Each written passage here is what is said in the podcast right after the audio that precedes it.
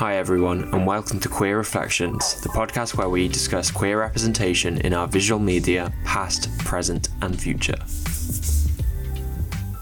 Thank you so much for taking the time to listen and support to this podcast. To find out more and follow along, see at Queer Reflections on Instagram. If you like what you hear, please think about leaving a review on your podcast provider.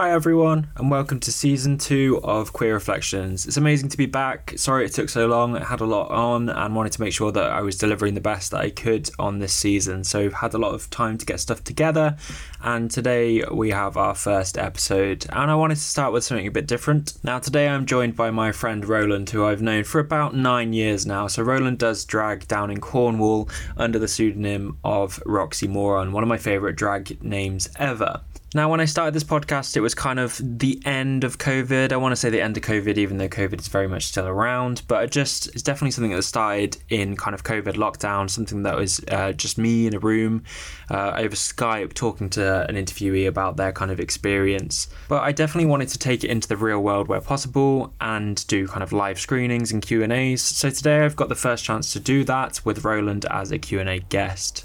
So I asked Roland what he would like to screen down in Cornwall at the Poly. So shout out to the Poly for letting us run the event. And he asked for us to screen to Wong Foo, Thanks for Everything, Julie Newmar. Now, this was a film I'd not seen before, so I watched it in previous for the event, and then I watched it again at the event. It is a film that is often brought up as something that was kind of helpful for any queer identity and kind of working out their identity. It's something that consistently came up. I'm very surprised I hadn't heard of it before, uh, about two years ago, where it kind of cropped onto my radar, especially when it was kind of of the 90s in the sense of it sits with other films like Birdcage, Mrs. Doubtfire, Priscilla, Queen of the Desert, as kind of a a really important film that came out in 1995 under Steven Spielberg's Amblin Entertainment Company. So uh, it was given a lot of prominence when it was released. So that's really exciting and something that I felt like I would have really benefited from when I uh, seeing it as a kid. So it was really exciting to watch this film and grasp it. I watched it with Luke and we both really enjoyed it. And then I think I even enjoyed it more the second time in the Poly because it was among kind of a crowd experience and I was able to appreciate the nuances a bit more. Now, if you haven't seen To Wong Foo before, I'd recommend going to watch it before you listen to this podcast as there will be spoilers. I really, really do feel lucky that the Poly allowed me to run this event and that Roland joined me to have a good chat about queer identity, queer representation, and To Wong Foo. So I really hope you enjoy, and I hope to do more events like this in the future. I'll see you in a second.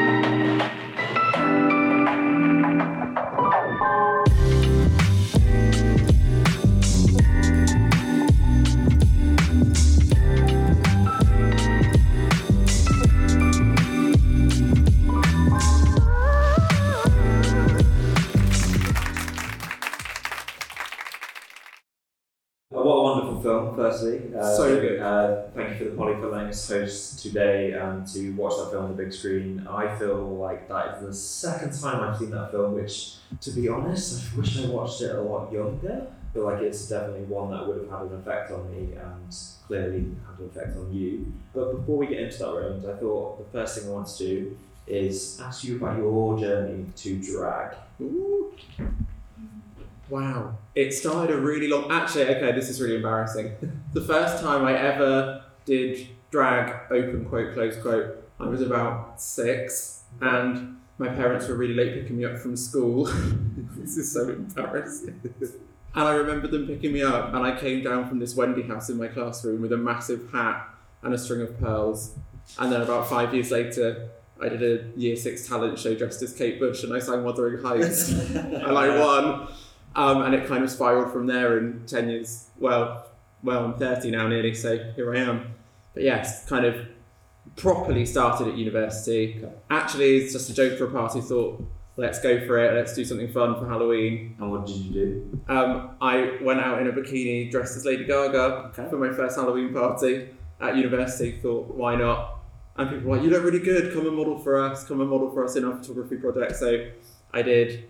And then that's why I was like, oh, I sing as well, so let's not do all this cool stuff together. And then Roxy was born a few years later, and So where does the name Roxy Moron come from? so I didn't have a name for a really long time. Okay. And then Roxymoron came from my English degree, and I thought oxymoron is mixing when two things go together that shouldn't go together but work really well. And I thought the masculine, the feminine, glamour. Out of drag, I'm not overly glamorous.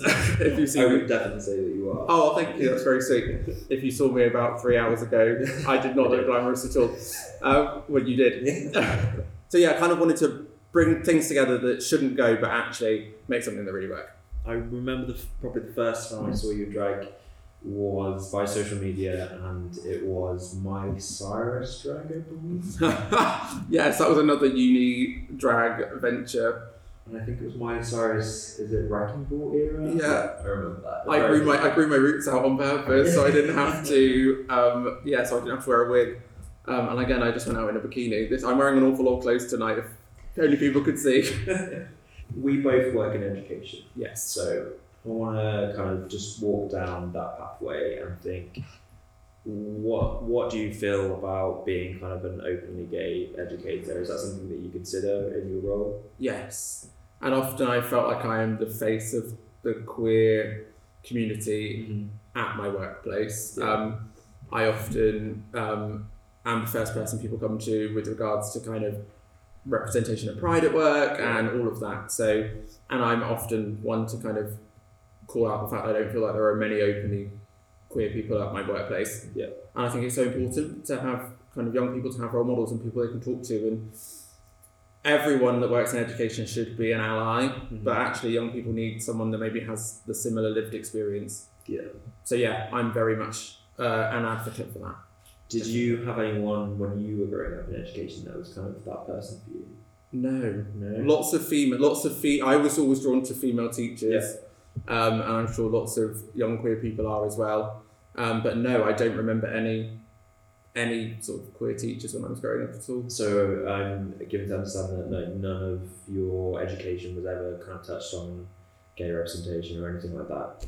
never Never. no So really, it did come from kind of the, the media around you and things like that. Yeah, media and I remember being I just went out when I was 18 by myself Mhm. to the gay bar alone and just came across lots of really cool people and found it sounds so cliche but I did find people that were similar Yeah. to me and those people have I've stuck with us the whole time I still see them and yeah but you had to go out and find it they didn't come to you on a plate And I think even more so down here in Cornwall that it, we're a close knit bunch. really close knit and I think growing up you don't know that. And then you've, you've got to find it. But when you go out and find it you realise how much there is. And um, in the audience tonight we've got our chairman for Cornwall Pride. And it's amazing to see Yeah. the work they have done and continue to do to bring the community together. And it's just incredible. But when I was little I didn't know about that and that's really sad so I like to think I can be a, what a small voice that hopefully shouts quite loudly for young people out there today No, I, I, I definitely feel like you are, and you've had a massive impact on my journey as well. So thank you for that. Uh, not to get emotional. Well, now I feel now I feel slightly old, which is not okay. No, no, no. no. so, what would you say your favourite thing about being a drag performer is? Oh, okay. So there's a few things. Okay. So the first thing I think about drag, I love the fact I can put all my problems to one side. Mm-hmm. Whatever I'm going through in the week, it could be a crap week, mm-hmm. whatever. But actually, at the end of the week, I can put on all this makeup, wear a wig, all this ridiculous outfits, whatever, and just be someone else for the night and make other people smile and laugh. And I love being on stage and I love singing, I love dancing, but I think something that's even more important than that is going out and educating people. Yeah. I'm able to be on a platform where I can speak to lots of people and actually changing opinion, challenging stigma, challenging backwards views, whatever, however you want to put it, is so much more important than singing "I Will Survive," which is equally fabulous. but being able to change the opinion Yeah. of others and kind of hope for better is so much more important. And if I can do that while looking this good, then I'll take it. Yeah, and I, I, and I think that's really an interesting point because even when you are singing "I Will Survive" or any kind of equally amazing ballad in drag, I think you are making a statement without necessarily going to the point of kind of maybe speaking about statements, and it's the same with anyone who belongs to the LGBTQIA community. Just existing and vis- being visible is a massive thing. So, Yeah. And RuPaul always says it, doesn't he? And it sounds really cliche, but anyone that puts on a pair of heels and a wig is a warrior, and I think it's Yeah. really true. But I think queer people do it every day, and they put a mask on, or or they be themselves. But going out there is brave, and it's scary, and the world isn't always ready. But tough shit. yeah, tough shit. Here we come. We yeah, here we come. So, what do you think about current drag representation? Then? I think it's very. I'm torn because I love it, and I, I'm the first one to say I'll buy into RuPaul and the culture around mm. that. But I think it is very limited to a very certain ideal, and probably myself aesthetically, I've bought into that. So I'm probably I probably perpetuate part of a problem being Okay. white, thin. I, I've got to call it out as it is, Yeah. like, but I can't help that. Yeah. I do eat a lot, but I think there is so much niche out there and there's so much creativity out there that isn't represented on a wider scale. And I think it's sad that via say, things like Dragula and Instagram and stuff, there are pockets coming out, mm. which is great, but on such a small platform. But I suppose drag, as we know it in the mainstream, started on a very small platform. Yeah, and I think regardless of whenever we talk about representation in the media, it is a small glimpse to the reality, and that will always be the case, even if it is because it, what they're forty minute episodes, Yeah. or, and That are really edited. yeah, they're super edited, and they've got a I don't know fit a story and develop all these things. So you're never truly going to get representation in the sense of a reflection or Yeah. things like that. But And it's hard when it's produced for TV because it's produced like the people are brought together mm-hmm. for a certain reason, and ultimately we always go. RuPaul always says it's my decision to make. So actually, it's the thoughts of one person. is that what do you believe that though? I don't know. I mean, I'm sure there's some producers they're pulling the strings under the wig. I don't know, but it is interesting to think of kind of it, it as a, a machine and uh, a manufactured machine, even though we uh, maybe see it as very authentic and, and genuine. Yeah, we all and we all buy into it. Yeah. It's really funny because we'll, oh, we'll call out as problematic, but we'll still watch it. 'cause I want to know what the lip I watch every season. Yeah, I do, and I can quote it. So Yeah. um, yeah, it's really interesting. Yeah, definitely. So let's talk about To Wong Foo then. So um, yeah, that's why we're here. Wait, that is why we're yeah. Where does that fit into your life? Where when did you first watch that film? I watched To Wong Foo when I was about 15, so I probably shouldn't have watched To Wong Foo. Okay. I had an art teacher who, Mrs. Davis, and she was really cool. And she made me watch Grey Gardens, Okay. Priscilla Queen of the Desert, like the original Yeah. documentary Grey Gardens as well, and I am obsessed. And To Wong Foo. Yeah. And she was like, I feel like you'll love these films. And I remember watching them and I didn't really understand at 15. I just sat and read books Mm. and wrote stories and was really nerdy. And I didn't really understand the films I was watching. And then I went to a little theatre school in Truro called Playwright at the time. And I remember the director saying, You'll, you need to work at Madame Jojo's one day. And sadly, Madame Jojo's is now closed, a big drag club in London. Hmm. And then I kind of went back to Priscilla and I watched that again and To Wong Foo and things like that. And I understood. Hmm. And I was like, I could do that. Mhm. So they saw it in you before you necessarily saw it in. Yeah, and that just shows that I was a really camp theatrical kid at school and I didn't realise. I but like, I and something that I've always looked up to you personally is that I don't think you are someone who necessarily had to unlearn a lot of kind of. I feel like when I met you at eighteen, so that would have been what eight, eight years ago. We've been friends now. Yeah. Um, you were you. Yeah, and I've it's how I've never not felt any different. Mm. And I know lots of people say I knew I was different when I was four, but I didn't. I was, or I've always been myself, Yeah. and I've been very open about that. I don't think I had a uh, an awakening as such. I've never known any different to how I feel.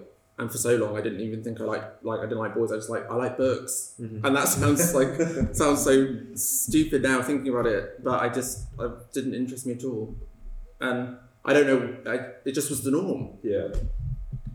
I, and I think that's something that all queer people kind of maybe feel is that we feel, well, it's my experience, I feel, nor- I feel normal. The world makes me feel not normal. mm-hmm. And for ages, it feels like that, well, from my experience, again, I feel like I have to apologize for that. And it's a lot of, I'm sorry, but it's this way. for me, and Which is so interesting Yeah. because I feel I do not feel I love that for you, at all, at all. Yeah. If anyone's got a problem, I'm not apologising, but it's their problem. It's Yeah. not my problem. It's very true, and, and it's it's the way I think I'm finally learning is that actually I don't need to apologise if I don't fit into um, kind of straight boxes No. and things like that. And places are very much built for straight cisgender people, Yeah. and I feel like maybe into going into those spaces, whether it be work or anything like that, I always felt like I had to ad- adapt to those spaces, and now I feel like I'm like, no, no, I'm not going to do that. No. The spaces don't adapt for us, so why should I adapt for them? Yeah. Hi everyone, I just wanted to take a second to talk about our sponsors this season at Ethos Made. Ethos Made specialise in making eco friendly, sustainable, and non toxic coconut wax candles on the northern coast of Cornwall. Recently, they've released a Prideful collection with three Pride flag inspired candles that smell and look amazing. And even cooler is the fact that a portion of the proceeds goes to specific LGBTQIA charities. There's the traditional Pride flag candle, with proceeds going to the Say It Loud Club, whose work helps LGBTQIA refugees seek asylum in the UK from countries where you can be persecuted for being a member of the community. There's the Trans flag candle, which supports Gendered Intelligence, a trans led and trans involving charity that works to increase understandings of gender diversity and improve the lives of trans people. Their vision is a world where diverse gender expressions are visible and valued, and where trans, non binary, gender diverse, and gender questioning people live healthy, safe, and fulfilled lives. There's also the Lesbian Flag Candle, which supports the Kaleidoscope Trust, who work to fund, fight for, and empower those upholding the human rights of LGBT people by working with governments, change makers, and civil society organisations to effect meaningful and lasting change in the lives of LGBTQIA people everywhere. Each candle is a wonderful, refreshing scent called Pomelo and Pink Fizz.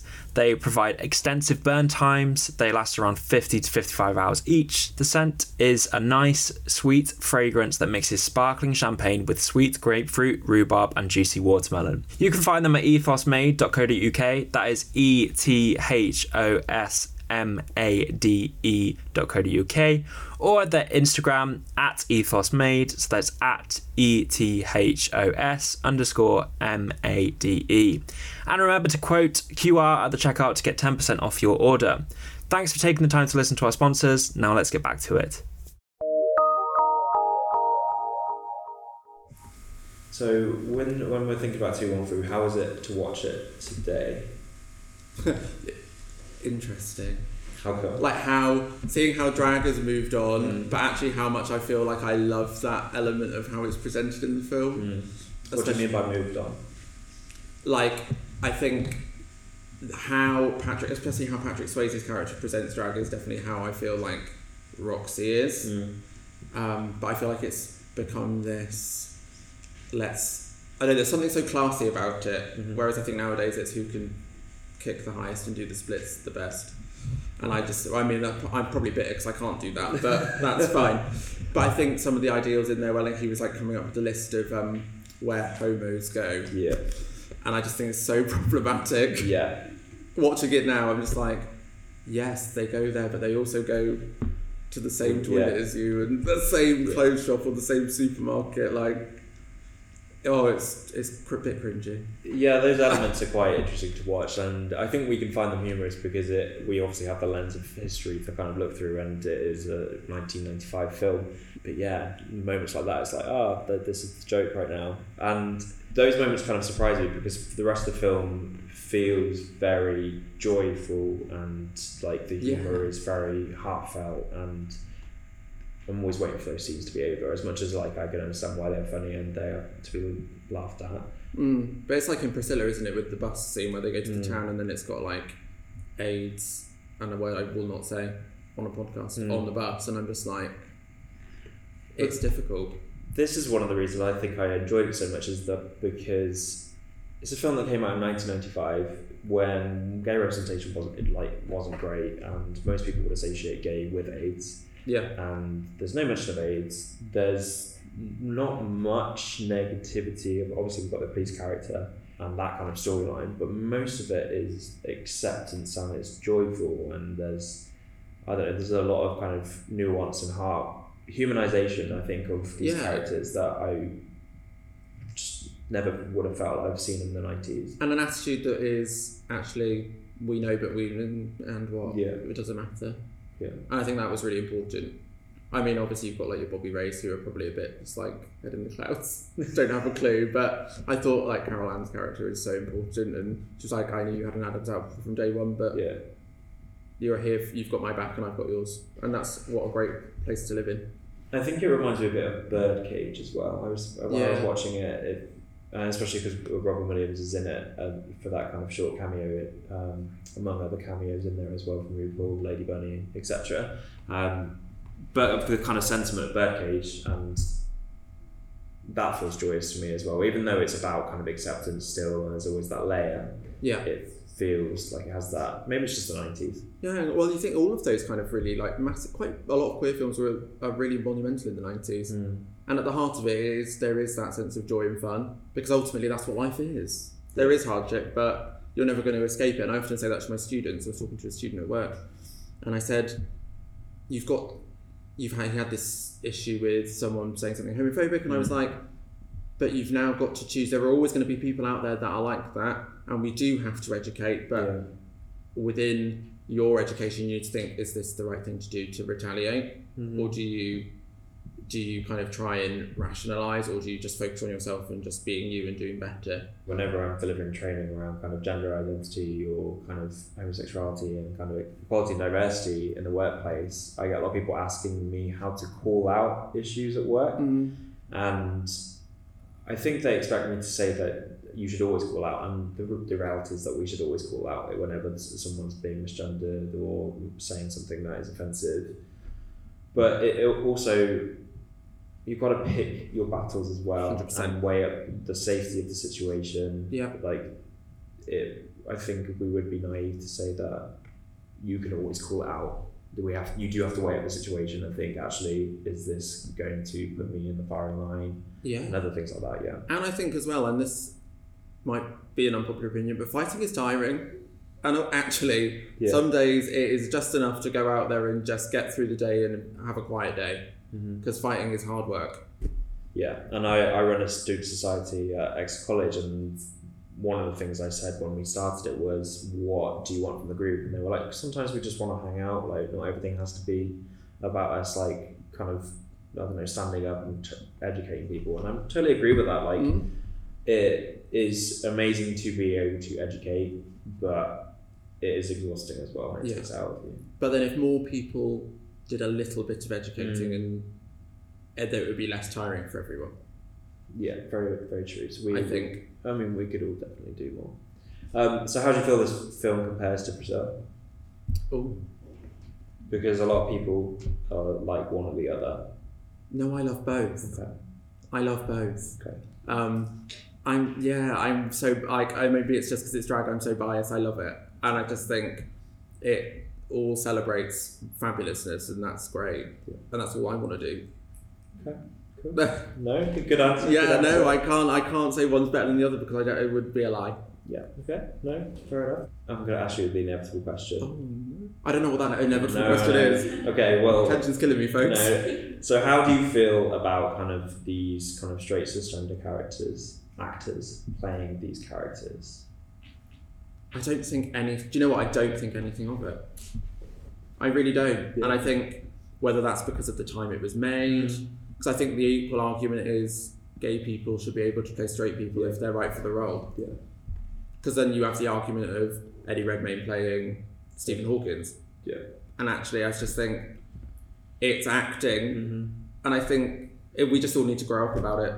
Yeah, and then, like I definitely agree with you in the fact that it's nineties, and to me they feel like really genuine, like genuinely f- fleshed out characters. Yeah, like I did not, I did not take offence to No. any of the portrayals. No, and it, it and I think that's why when I when I first watched the film, I was almost like hesitating for those moments that I was like, oh, this is maybe going to land badly, or the way that they're going to be treated is not going to be right, or they're going to maybe be overperformative. But for some reason, it just like hits. It's so well thought Yeah. out, and I think, and it's really interesting seeing the three characters because starting out, I probably was like Chi Chi. Mm.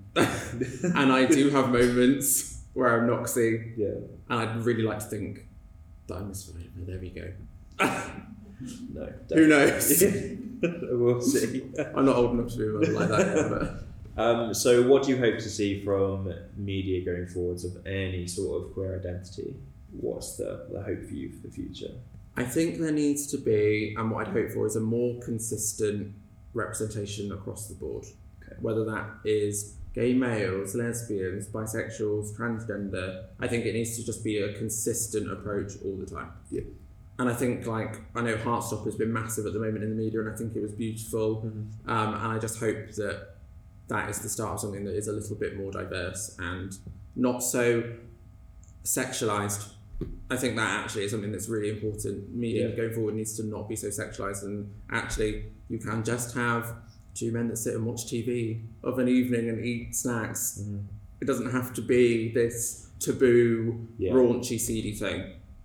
And I think that's why, yeah, No, I would agree with you there, and I think that the best thing I've been hearing about Heartstopper is that people's parents are watching it. yeah. Like I've got trans students who are like, "Yeah, my, my mum just started watching Heartstopper, and that's amazing." That- Yeah, that so happening. good.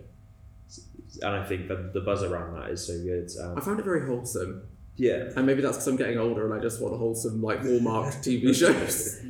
I don't know. Um, I don't know whether there will be, but if there's any questions in the audience, please feel free. Um, yeah, so my question is kind of from a, um, a conversation I'm having quite a lot with, with gay men um, around mental well-being and stuff, Yeah. and um, accessing what we do and who we are, and kind of that. I don't know whether it's internalized homophobia or whether it's um, direct shame about being gay because of the way that we're brought up through society. Um, how does the conversations around Heartstoppers, Two on Food, and that developed when actually that internalized conversation maybe hasn't changed yet. The cogs are turning. That cogs really are turning because I don't. It's really that's a really hard question for me to answer because I don't have that internal conversation a lot. Um, because well, I just don't. I, th- I think I've definitely had that conversation, so I'll take this one. Okay. Um, yeah, and I think that I can.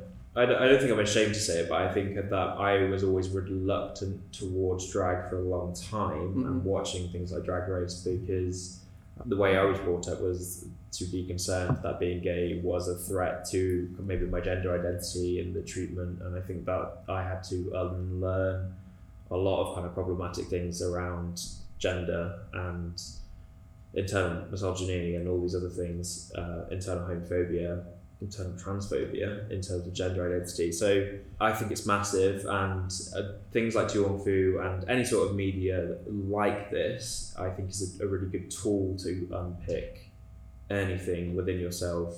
But I think there's a lot more work to do, and that for me starts in education yeah. um, because I think it is such a kind of a palatable space for that. And I'm in further education, so 16 to 19 year olds, but really gender conversations and kind of things about understanding of things like patriarchy and uh, kind of the way that the world sadly works and having those conversations at a younger age. I don't mean in terms of kind of uh, high high level, but kind of understanding the, these kind of functioning intersectionalities and things like that is a good way to maybe make people aware of privilege and aware of kind of how things kind of come to be. So I think yeah, I think it's a massive thing, uh, specifically within kind of gay cisgender me, uh, men, is that maybe the concern is yes, they are gay, but they can assimilate by performing specific masculinity traits. Mhm. Um, and I think assimilation for me isn't the goal, it's more just inclusion as we are rather than assimilation. Does that make sense? That makes sense. And I think you touched on education, but I also think having spaces where it's okay to openly talk about that and um, feel comfortable. And I think doing drag doesn't make me any less masculine. Mm-hmm. Just because I look, just because I look super feminine doesn't make me any less. Doesn't mean I sound more feminine. like I think people are often quite shocked when I talk because my Yeah. voice is maybe lower than they expect from my physique. And I think, have, yeah, having a space where cisgendered or anyone questioning their gender, I don't know, gay people together and actually putting them in a room and challenging it. Or have a room full of people with a drag queen in it, or like challenge that. Why are you? Why meet me? Like what? What? What are you questioning? Can I make this better for you? Can I educate you? But even in spaces that are kind of dominated by straight and cisgender kind of identities, I think that we maybe prioritize the comfort of those people over the maybe education and knowledge that would be good and kind of maybe level the playing field. Yeah, I think so, and I, it's sad that we do that.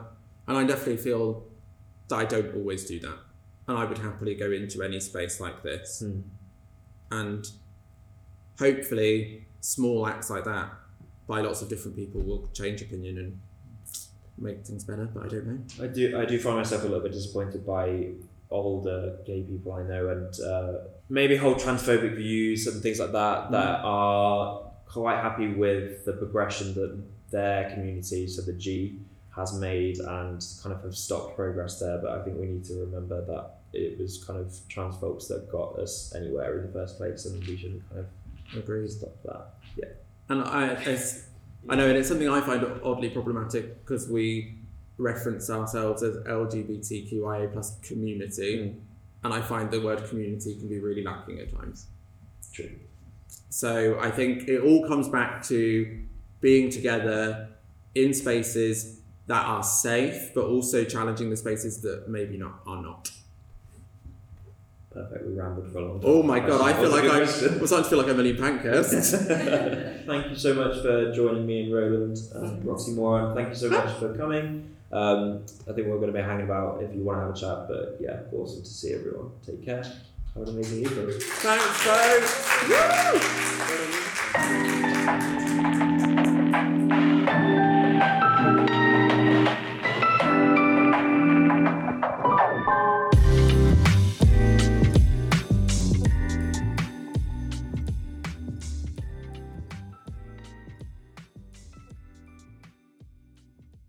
Hi everyone, I hope you enjoyed that special episode with Roland at the Poly in Falmouth. Just wanted to say a massive thank you to anyone who supports this podcast, as well as to the Poly in Falmouth, who are currently running a campaign to save their stage, which you can find in the details of this podcast. So please go support them and check them out if you ever come down to Falmouth. Please let me know if you enjoyed the episodes and would like to do any events in the future. It would be good to screen any film that has kind of a queer identity in it and have a really good, palpable discussion about it afterwards. Hope to do more of these in the future.